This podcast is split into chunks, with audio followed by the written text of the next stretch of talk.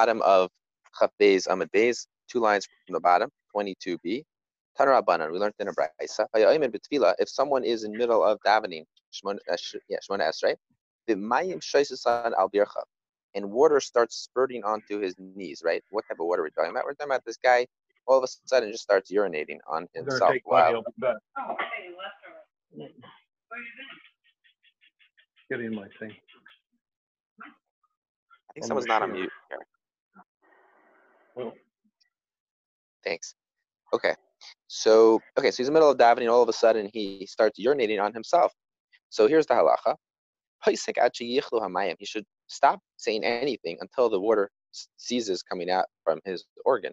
Um and then he goes back and he returns and starts davening again. How far back does he go? So there's a One of them says you go back all the way to the beginning of Shemon Esrei, start davening all over again. One of them says go back to exactly where you had been, go back to exactly where you were on, go back to exactly where you had gotten up to before you had to stop because you had started urinating. The Gemara suggests perhaps they're arguing about this. Mar one of these Amoraim believes Im Shaha Ligmar Eskula. If you have paused and waited enough time that you would have been, it would have been able for you to actually finish the entire Shemona Esrei, then Choser Rosh. If you stop in middle of Shemona Esrei and have a pause that is long enough for you to finish the entire Shemona Esrei, then that is a pause that is going to completely kill the Shemona Esrei. You're going to have to start all over.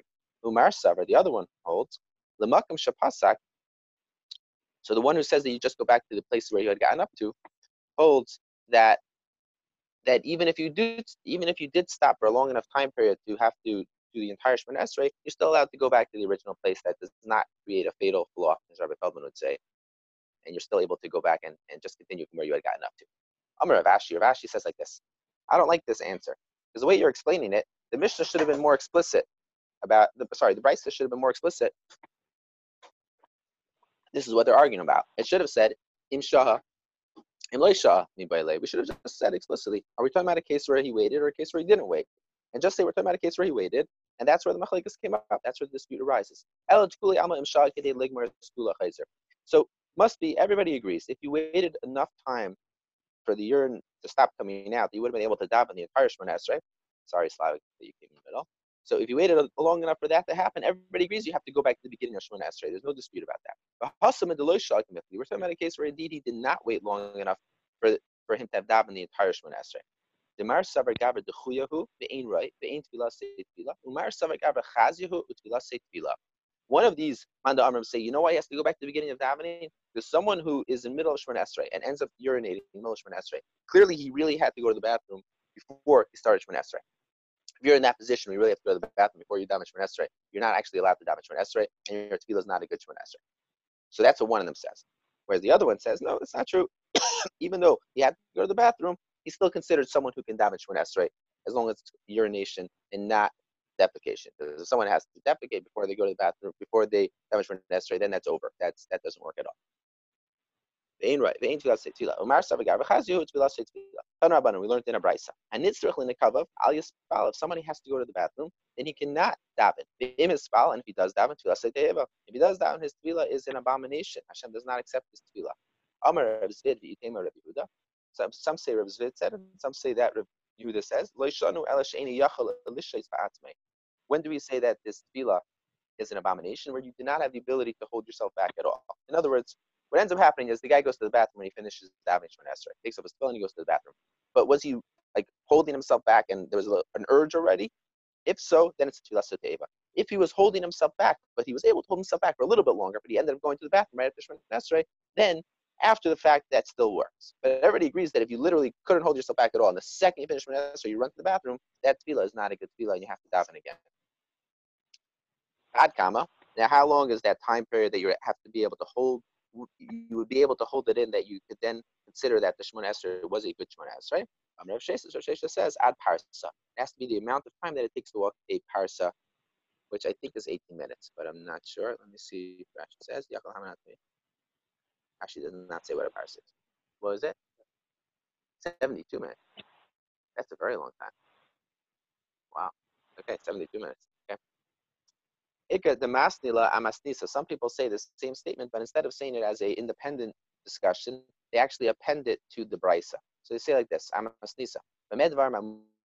When is it that you are permitted to? When is it that the Shemona Esrei is going to be an abomination? When you're not able to hold yourself back at all. When you finish, and as soon as you finish, you go to the bathroom, or at least within 72 minutes. If you are able to hold it in, then. It is a good your Shemona Esrei after the fact is a good Shemona Esrei. Bad kama up until how up until how far afterwards will it still be not a problem? Up until 72 minutes afterwards, if you were able to hold it yourself back for 72 minutes, then it would be a good Shemona Esrei. Just so okay, so just to speak this out. When we talk about this, it doesn't mean to say that you cannot go to the bathroom within 72 minutes after Shemona Esrei. The question is, right? The question is, did you feel during davening that there was no way you can go more than 72 minutes? Right? Because sometimes someone has to go to the bathroom, but like, okay, fine. I can go in an hour, I can go in two hours. You don't have to go right this minute, right? If you know that there is no way you would not last more than 72 minutes, yeah, then that is the DF that Shemona does not count. Yeah, and this comes up, guys. this, this does come up. Um, but that's why we're going to see that. The Gemara really said this twice earlier. We, in, in Brachas, we discussed the idea that someone who wants to be a Ben Olam Haba, someone who wants to go, you know, good deeds happen to him is someone who goes to the bathroom before he daven. Because if you go to the bathroom before you daven, you don't have any of these concerns. And the Gemara now is going to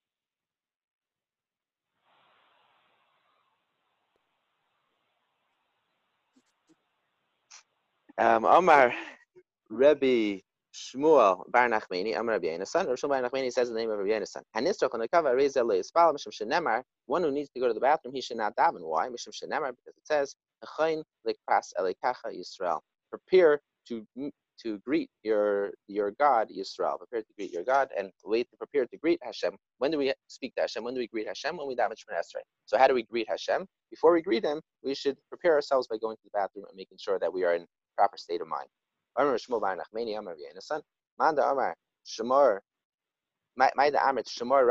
Kasher Telech El Beis Elikim Atzmacha Shalei Tachta. What does this pasuk mean in Koheles? It says to safeguard your steps, right? When you're walking to the house of Hashem. So watch yourself so that you don't end up doing a sin.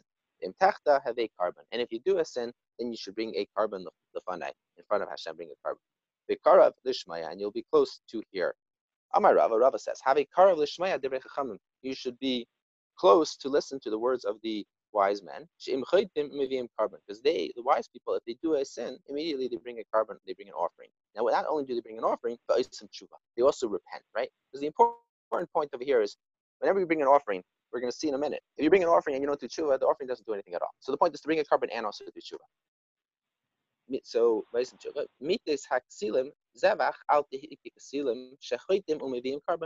tshuva. However, do not be like the wicked, not, not the wicked people, sorry, like the foolish people who bring a korban and it doesn't really, to if it doesn't doesn't really accomplish anything at all because they bring a korban, but they don't do tshuva, they don't repent, and if they don't repent, then it does not end up accomplishing its purpose. Now, the the, the continuation is they don't know to do bad. So the Gemara says, what do you mean they don't know to do bad? That actually sounds like a very good thing. If they're you don't call them fools because they don't know even how to do bad. That's not fools. That's good people. They're not fools. They're good people. Ella al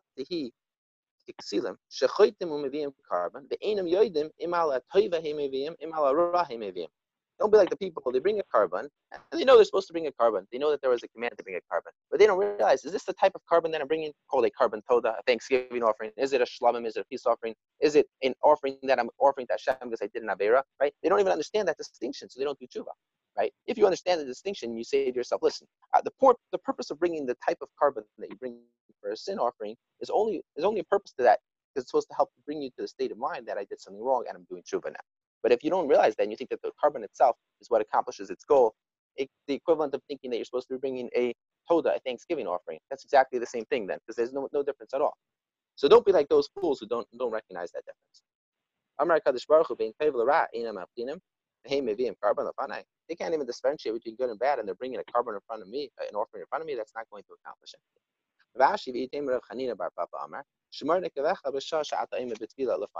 they understand that what does it mean don't be like fools? It means watch your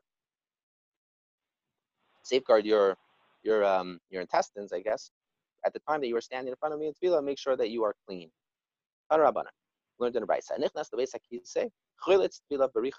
you're going into a Beis to a bathroom, you take off your tefillin four amas away from the bathroom. Benichnas, and then you go into the bathroom. Just to, to explain, the bathrooms that they're talking about in those days were permanent bathrooms. At this point, we're talking about a permanent bathroom in which there is stuff all over the place, right? So this is not the bathroom that we have today, in which there's a you know a sewer, there's a plumbing, it's getting far away from you. So we, bathrooms that we walk in today are not the same thing. There's no halacha today. You have to take off your tefillin four amas away from a bathroom, right? If you were going to a porta potty, then maybe that would be the halacha. V'nichnas. Amar Rav Acha bar Amar Rav Sheshas. Rav Rav Huna said in the name of Rav Sheshas, This is only true when you're going to a a already established bathroom. In other words, there's already fecal matter in that place. Then you have to take off your tefillin before you get close to that bathroom. Ela basically say right, but if you're going to some more of a temporary bathroom that perhaps there's no fecal matter there at all, then chayletz benifne alter. Then you could take off your tefillin immediately prior to walking in, because that's okay then because there is no fecal matter there when you walk in. However, when you walk out, now you've already gone to the bathroom there, so now there is fecal matter there. So then, then you have to walk four amas away before you put the tefillin back on. Because through going to the bathroom there, you've now just changed its status from being a temporary Besakise, temporary bathroom, to a permanent bathroom. More asks a question. Is a person allowed to wear their tefillin into a permanent bathroom for the purposes of urinating? By the way, for talis, technically one is allowed to. Right? The minhag is we custom is we don't wear our talis, and if, the custom is Shulchan Aruch says that you're allowed to wear a talis in the bathroom if you're urinating. You're not allowed to wear it in if you're actually going to the bathroom defecating. But the custom is that we don't even do that because technically we are actually allowed to wear it in for urinating. You don't make a bracha when you put your talis back on after going to the bathroom. This is also not. No, no, you don't take it off. No, no, no. Yeah, I'm saying for sure you don't make another bracha. But for tefillin, since you actually do have to take your tefillin off before you go to the bathroom, then if you have to put your tefillin back on, you actually do make a bracha again. Okay.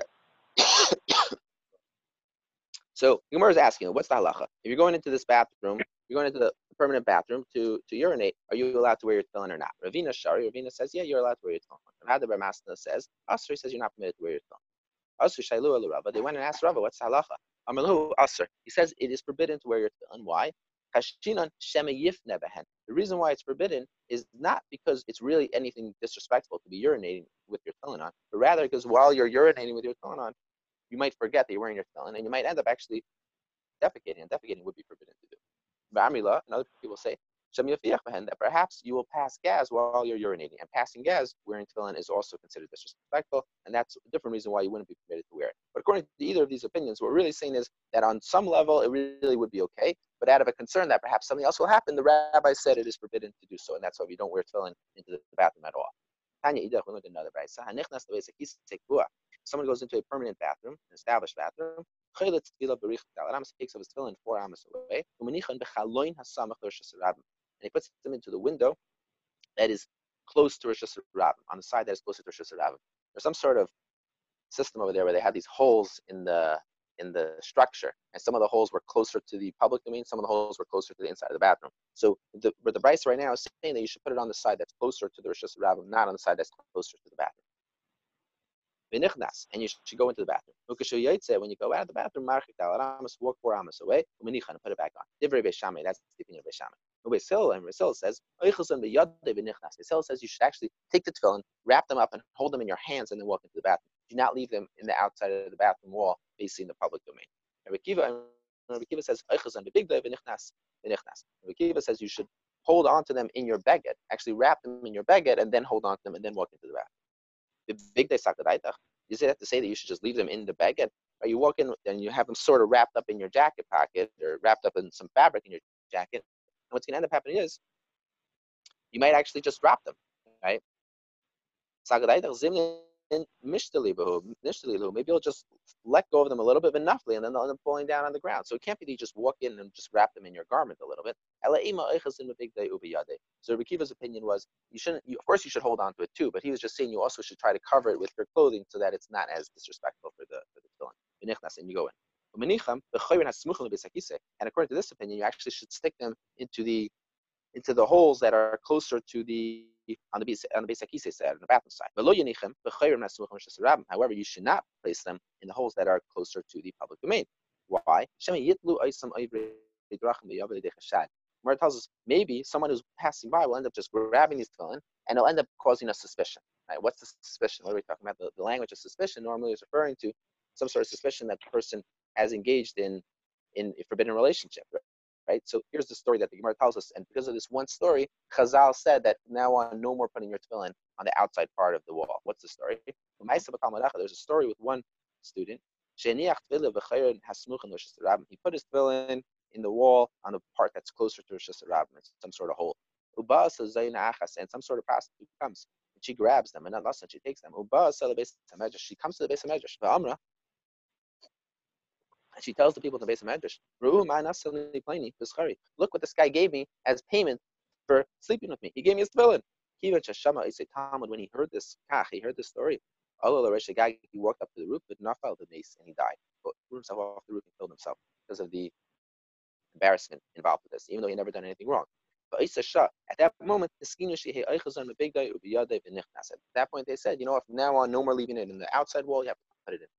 Most takanas chachamim, most of the enactments are not exactly this, where you can actually trace it back to a specific story, outlier case that probably doesn't happen that often, and yet still they made it. Normally, that's not when they make it, but occasionally there are stories like this that they do actually make it takana that are you know directly related to one specific case that one person died, one out of a ten thousand, probably never happened before.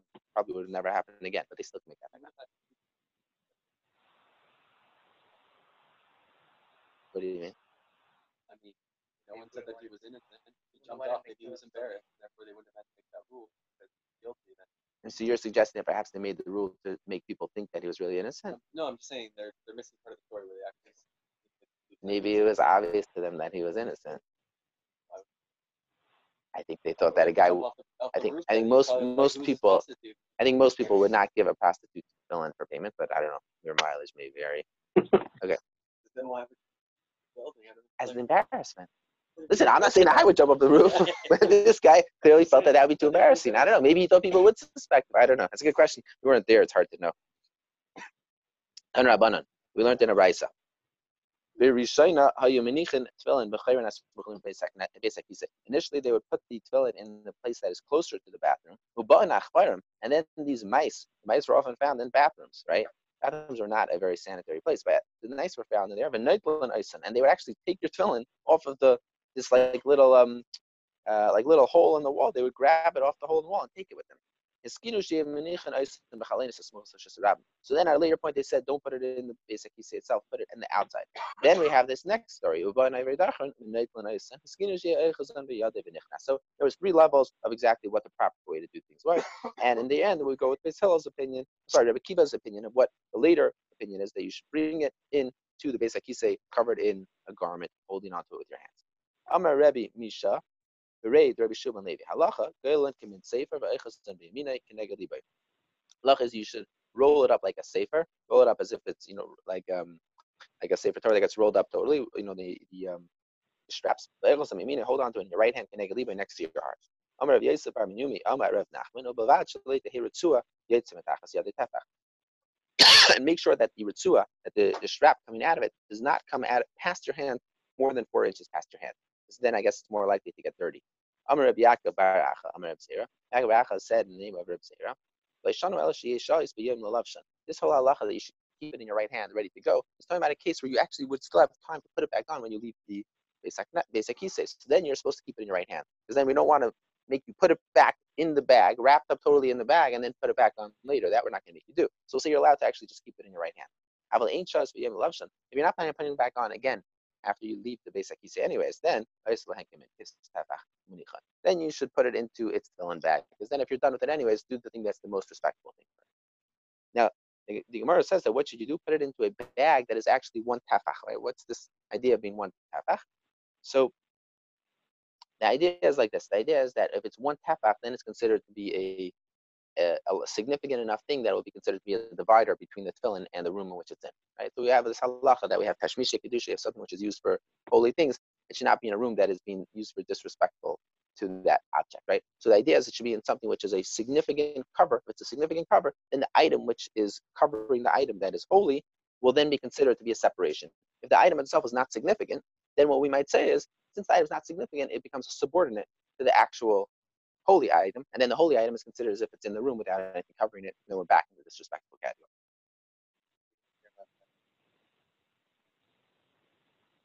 Yeah, whole conversation. so, so different levels, you know, like, like like you're saying.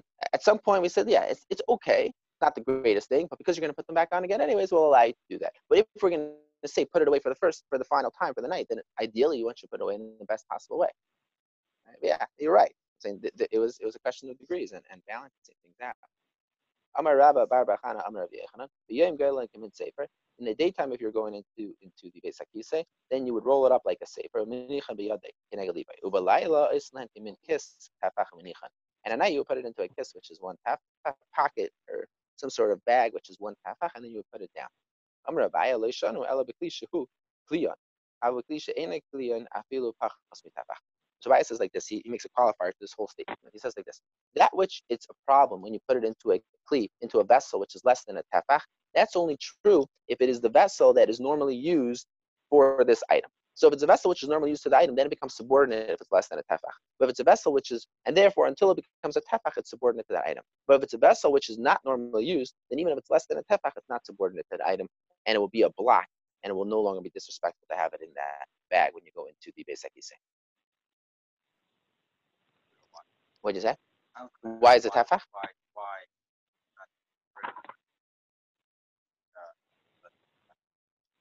So I think the, the way it works is like this. That, that I guess is unclear, but to, to define, you're saying that tefach defines something as being significant. Another point that we have to explain is that when something is generally used, sub, si- the purpose of this item is as a cover for whatever item it's covering, and we look at that item as being somewhat subordinate, somewhat tafel to the item which is covering.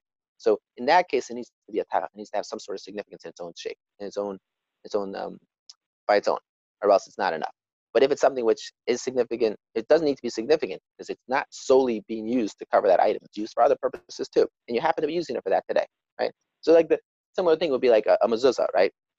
So it works with the mezuzah is the mezuzah case, right? The one small mezuzah case is not really enough because the the plastic that's around that mezuzah case might not be enough by itself because the pla- there's something plastic around it, but it's still considered that disrespectful thing shouldn't be done in that room because that plastic that's covering it is specifically used just for that, just to put it into a case, which is let's say a non-clear case, or put it outside the room. There, there are things that we do to make sure that we don't have this issue. But technically, it's being covered. So why isn't that enough? Well, it's not one tafach, and its only purpose is to cover that tefillin thing, right? I'm sorry, the mezuzah thing in that case, yeah.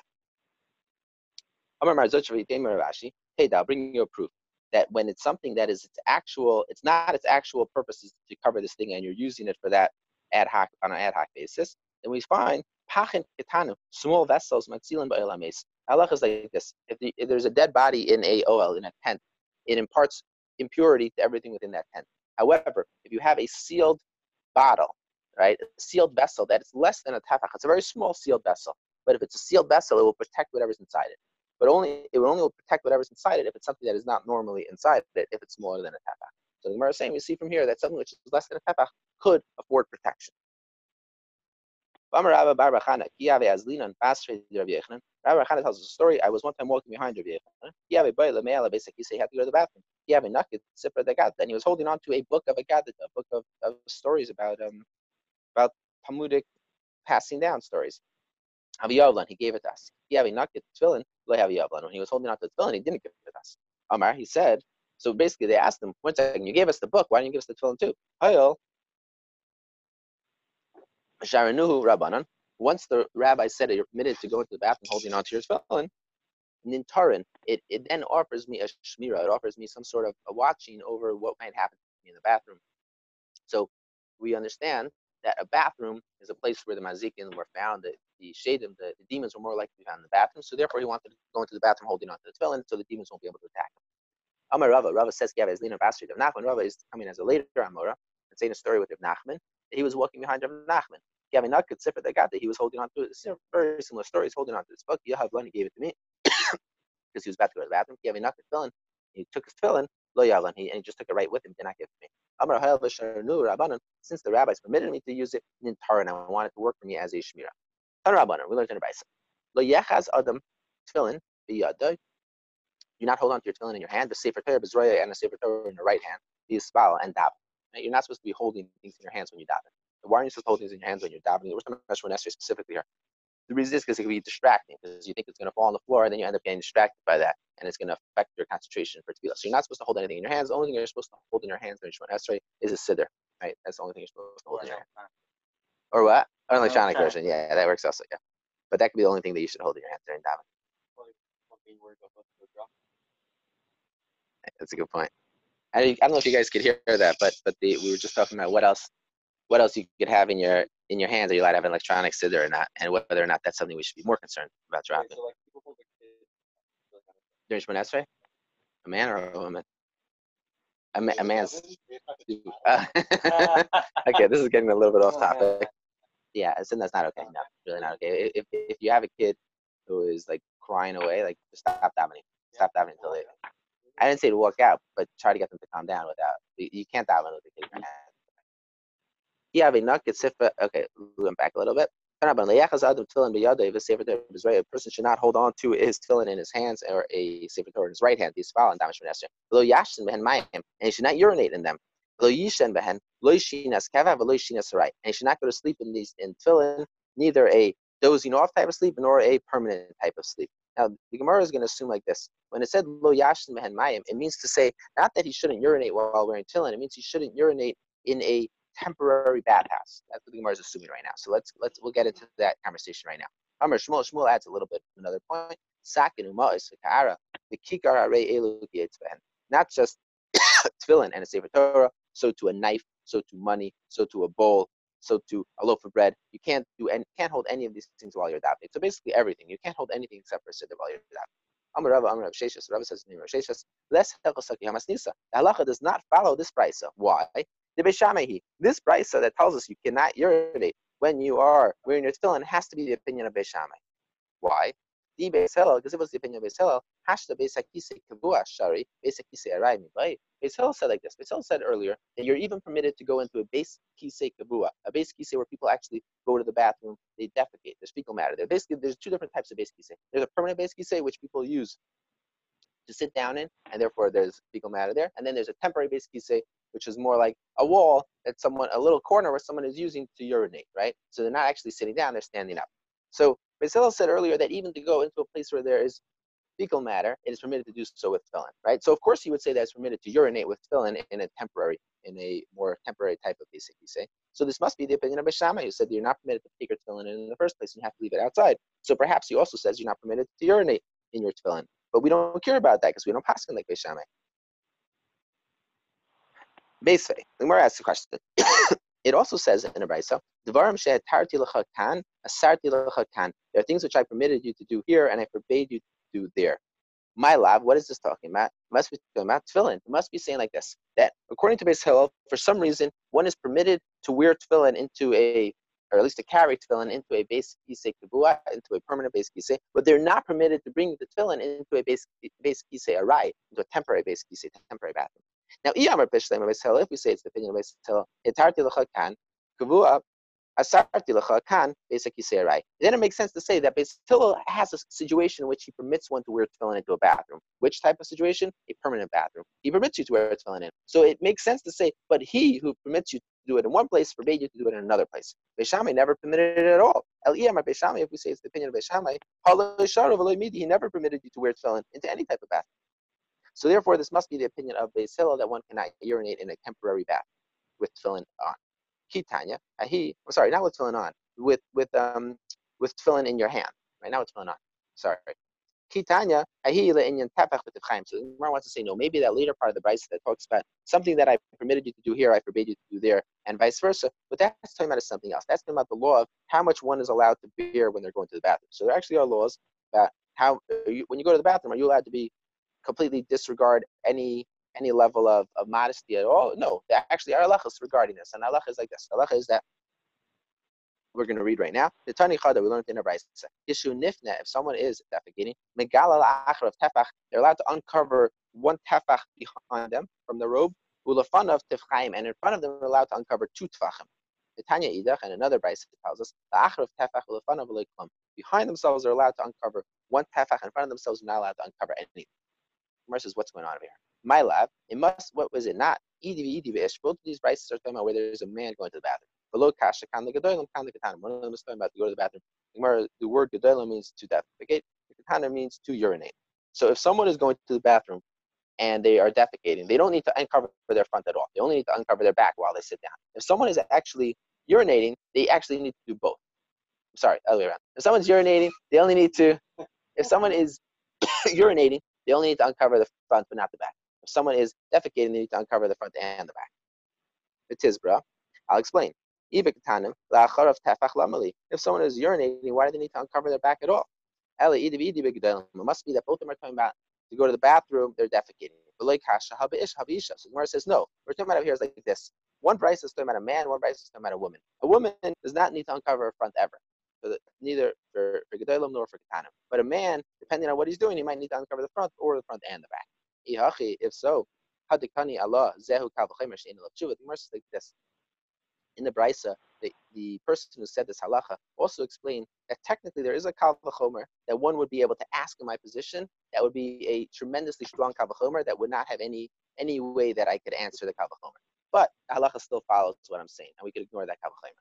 Now, the Gemara is then saying, if you're right that the two different prices, one of them is talking about a man going to the bathroom, one of them is talking about a woman going to the bathroom, then what is what's the kavachomer over here? Right. So let's go back for a second. The Gemara is understanding right now, this is all the opinion of. Beis Hillel said earlier that if you're going into a permanent bathroom where there's fecal matter, you're permitted to go in holding on to your tefillin. But yet, we also said that you're not permitted to do so in a case of where it's a temporary bathroom, right? So then I understand what a kavachomer would be.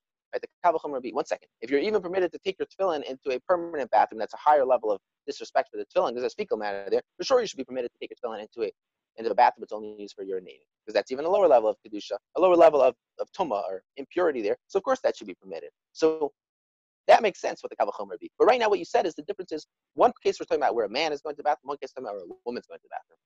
What does that have to do with anything? It's just a question of a mitzias, as we would say. It's just a question of physical reality. Does a man need to uncover as much as a woman? A man needs to uncover more. I'm sorry, one man needs to uncover more than a woman to go to the bathroom. A woman, they're both in a similar place, so they only need to uncover one specific area. But a man needs to uncover two, two separate areas because they're not in the same place. So what would be the kavachomer? My anal of tshuva, what would be the kavachomer that does not have any answer for it? Darka the milsa hachiisa. This is the way things happen, and what do you want me to do? This is life. Ella lav tefillin. So must be talking about the two different cases are both cases of tefillin. And one is Rava, I'm sorry, one is Beis Hillel, talking about wearing tefillin into a carrying the tefillin with him into a basic into a permanent basic One is talking about Beis Hillel saying that you're not permitted, however, to take your tefillin into a temporary basic And technically, that should really be a very strong question. What's the difference? Why would you permit it to take it into a place with more tuma and not into a place with less tuma? The tiyufta the Rava Amar Sheshas, and this will be tiyufta. We have we have definitively refuted the opinion of Rava in the name of Rav Sheshas. Because Malcolm Kasha, no matter what, at the end of the day, it's still going to be strange. Right now, the Gemara is trying to analyze this point a little further. Hashta Beis Hakise Kavua Shari. Beis Hakise, right, like Oshikin. If we even permitted someone to carry their tefillin with them into a permanent Beis Hakise, indeed, why is it forbidden to carry it with you into a temporary Beis Hakise? This is what we say.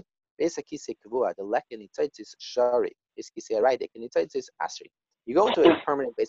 You're going to, you're sitting down. So if you're sitting down and you're urinating while you're sitting down and defecating at the same time, nothing is flying all over the place. It's all going into a hole. But if you're going to the bathroom while standing up, sometimes what ends up happening is you go going to the bathroom outside by a wall, things go flying all over the place. Who knows where they're going to end up getting onto? And you might end up needing to clean yourself off with your hand from whatever urine landed on your feet. So now the problem is, if you have tefillin in your hand, you're not going to be able to do that. So Misil said, if you're going to a temporary bathroom or a standing up bathroom, then you cannot carry your tefillin in your hand. But if you're going to a permanent bathroom, a sitting down bathroom, you actually are permitted to carry your tefillin in your hand. So then, once again, the kavachomer, it would have been a good kavachomer, but it has a very good pircha. It has a very good answer to the kavachomer. It's two completely different questions that we're dealing with. It's not a question of which one has a higher level of tuma, which one has a higher level of disrespect for tefillin. It's the question of which one's more likely to lead to you having to actually get your tefillin dirty when you're cleaning yourself.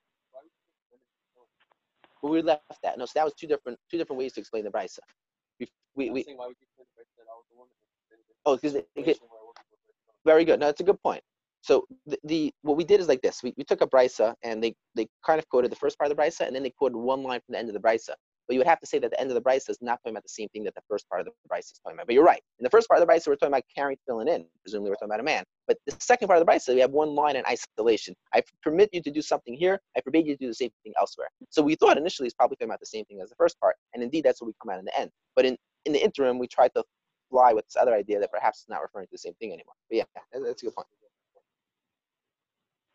There were probably some women, but I don't think it was isolated women. I mean, it wasn't. It, they're not commanded to do so, right? So it probably was not something that happened often. Um, I, I, don't. I doubt that's what we need to talk about, but maybe. Um, okay. So Shuvam al Yosihi, then you have a very good answer to this Kavachomer. Achikamar, this is what we say. Ha milsa tesi lava teres taima v'loy tesi lava Kavachomer. When you were trying to figure out what exactly Beis Hillel's two positions were, don't think that you could understand it based on the concept of Kavachomer, because then you're going to completely lose your head, because you know, this is not a Kavachomer, this is the opposite of a Kavachomer. You have to understand it based on logic. And the logic then will dictate that in one place it's more likely the tefillin will end up getting dirty, therefore you can't bring the tefillin in, in your hand. The other place it's less likely it's going to end up getting dirty and you can bring it in, in your hand. Someone is about to go eat a nice big meal, but he wants to go to the bathroom before he eats because he doesn't want to have to go to the bathroom in the middle of the meal. So what should he do? He should walk 10 times four amas, go back and forth, pace back and forth 10 times a four amas distance. Or he should walk back and forth four times a 10 amas distance. And then he should go to the bathroom, right? Because going to going on a walk will help get your digestive juices running. I'm, I'm saying that. What was that? Medical advice. Yeah, I mean that's what Gemara does all the time. Yeah, we're not going to ask the doctor what he thinks about this medical advice, but I think that it is somewhat confirmed, though, right? the doctor said 100% confirmed. Then afterwards, he should go into the meal. Of Yitzchak. Yitzchak says, "Hanichnas kava." If someone's about to go eat a permanent, a nice big meal, chiletz tefillah, he should take off his tefillin. Then afterwards, he goes into the meal. Upliga to Reb But he argues on Reb opinion. Why? The Reb menichan al shulchanei. Chiya says, You're about to go eat a big meal. You know what? Take your tefillin off and put them on the table right next to you. What's this dispute based on? The question is like this You're going to go into a meal. There's going to be people having a good time, lots of wine flowing. Might not be the most appropriate place to have tefillin on the table. But Rukia says, No, keep the tefillin in the room. It's okay. So, what is why does he want us to do that? Um, and this itself is a beautification for the tefillin. In other words, the concern was this would be disrespectful for the tefillin to be in this environment where people are having, you know, uh, a frivolous environment. Uh, he says, no, this is an actual, it's a nice thing for the tefillin. That the, the instant the meal's over, you're going to put them right back on. So that itself is a nice thing. Bad amas. And up until when? When should you leave the tefillin off? When you're eating the meal. Amr Yitzchak, Nachman Yitzchak says, adzman bracha, up until the time that you're about to bench. When you're about to bench, you put the tefillin back on. Tani Chada, we learned in one brisa. Adam Tfilav Im Ma'isav, Ba'afar Susay, a person should, eh, I mean, not should, but is permitted to tie up or to bundle up their tefillin together with money in some sort of bag. Vitani, another bag says, you should not tie up your tefillin with your money in another bag. Like kasha, it's not a question. How the asmine, how the case that we're talking about where you're putting the tefillin together with one bag, one case is where you I never designated that bag for tefillin in the previous previously, so therefore you can put them together in the same bag. Other cases where you had already designated it to be a tefillin bag, then it's inappropriate to put other things that are on a lower level of kedusha into that actual bag. Right, so that, that's why, excuse me, we have the halacha today. You're not supposed to put a siddur in your tefillin bag, right? You're supposed to put a siddur in either the outside of the tefillin bag, if you have like the plastic covering on top of the tefillin bag, that's where you're supposed to put a siddur. Alternatively, you're supposed to put the siddur in the talis bag, you're not supposed to put a siddur into the actual tefillin bag.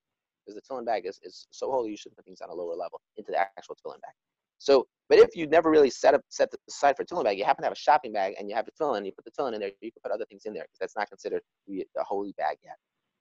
So,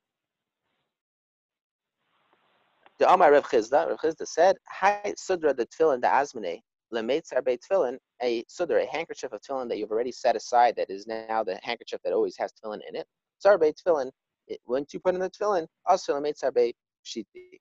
It's, it's forbidden to put anything else into that bag. Asmane sarbe, if you had already set it aside as being a tefillin bag, but you never yet bundled your tefillin into there, but if you either set it aside but have not yet bundled it, or if you bundled into it but you've not yet set aside permanently that this is going to be my tefillin bag, then it is permitted to put money into that bag as well. Ula Abaya Damar Hazmana Milsa. However, Abaya, the famous Machlekas of Abaya and Rava, throughout Shas, there's something called Hazmana Milsa, that once someone has designated a specific item to have a specific purpose, does that then change the, the, the tachlis that changed the purpose of that item now on a permanent basis. Is that sufficient, or do you have to actually do an action to concretize that designation? So Abaya says that the azmana, the designation itself, is sufficient. Azmane eh, afagav delotzar So according to Abaya, if you set it aside, even if you even if you never bundled anything into it, or sarbe you even bundled into it. So according to Abaya, there's only one criteria that we looked at. Have you designated this bag as a tefillin bag? If you have, then you're over. You cannot put anything else into it. If you've not yet designated it, it doesn't make a difference what uh, how many times you put tefillin into it. If you haven't designated it as such permanently, you're still permitted to put money into that bag as well.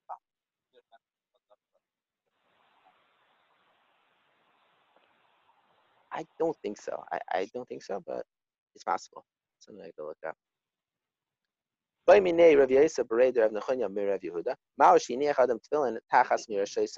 say someone wants to put tefillin underneath their head, right? They're going to sleep at night. They want to put their tefillin underneath their head. Nobody's asking you. Can't put your tefillin as a footrest. Everybody understands you can't put tefillin as a footrest. Because that would be disrespectful to tefillin. It would be, it would be completely humiliation for tefillin to be a footrest. So the question is leave it underneath your head. Is that also disrespectful or not? And clearly what we're talking about here is leave them under your head. We're talking about a situation where that's going to be the best way to guard the tefillin, right? Now, this is not like for fun. They're not asking, I don't have a pillow, can I use the tefillin? That's not the situation. We're saying, I can't think of any other way to keep it properly. Is this an okay way to do it or not? Yeah, we're assuming it's inside a case, yeah. we'll see in a second. Otherwise, it's going to be problematic with the next part of the Gemara. Mai, what's the halacha? Amar le, hachi amar Shmuel. This is what Shmuel says. Mutter afilu ishta imay. Shmuel says it's permitted to do so. Put it underneath your head, even if you're going to be sleeping in the same bed as your wife. In which case, you might end up having marital relations, right?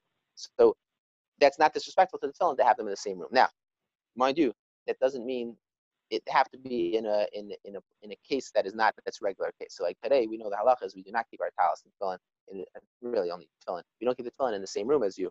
So what you would do is you put it into either a third case or you put it into a closet or something like that. But to keep it underneath your head, would have to have been in a third case in this type of situation. Um, uh, okay, I ask a question. A person should not put his tefillin underneath his feet because it is something, it is a humiliating thing for the tefillin. So he can't put it underneath his head. But his wife is with him, also, and it's forbidden to do so. You have a place near your head that is either three tefachim higher than your head or three tefachim lower than your head, mutter. Then it is permitted to put it by even when your wife is there. Tiyufta the Shmuel, Tiyufta this. Take Shmuel's opinion and throws it out the window, right? So according to Shmuel, you're permitted to put it underneath your head. Answer is you can't really put it underneath your head, but you can put it right next to your head as long as it's three tefachim away, either higher or lower than you. But it's right next to your head, right? So it's somewhat disrespectful. As long as it's three tefachim away, we know three tefachim is already is, creates some significant distance in halacha. Therefore, that's permitted. Um, Rava. Says even though he said the Shmuel that he's been refuted, Hilchas Hakava say the halacha is like. We're going to get into the, exactly what the proof is for this statement tomorrow night. Night.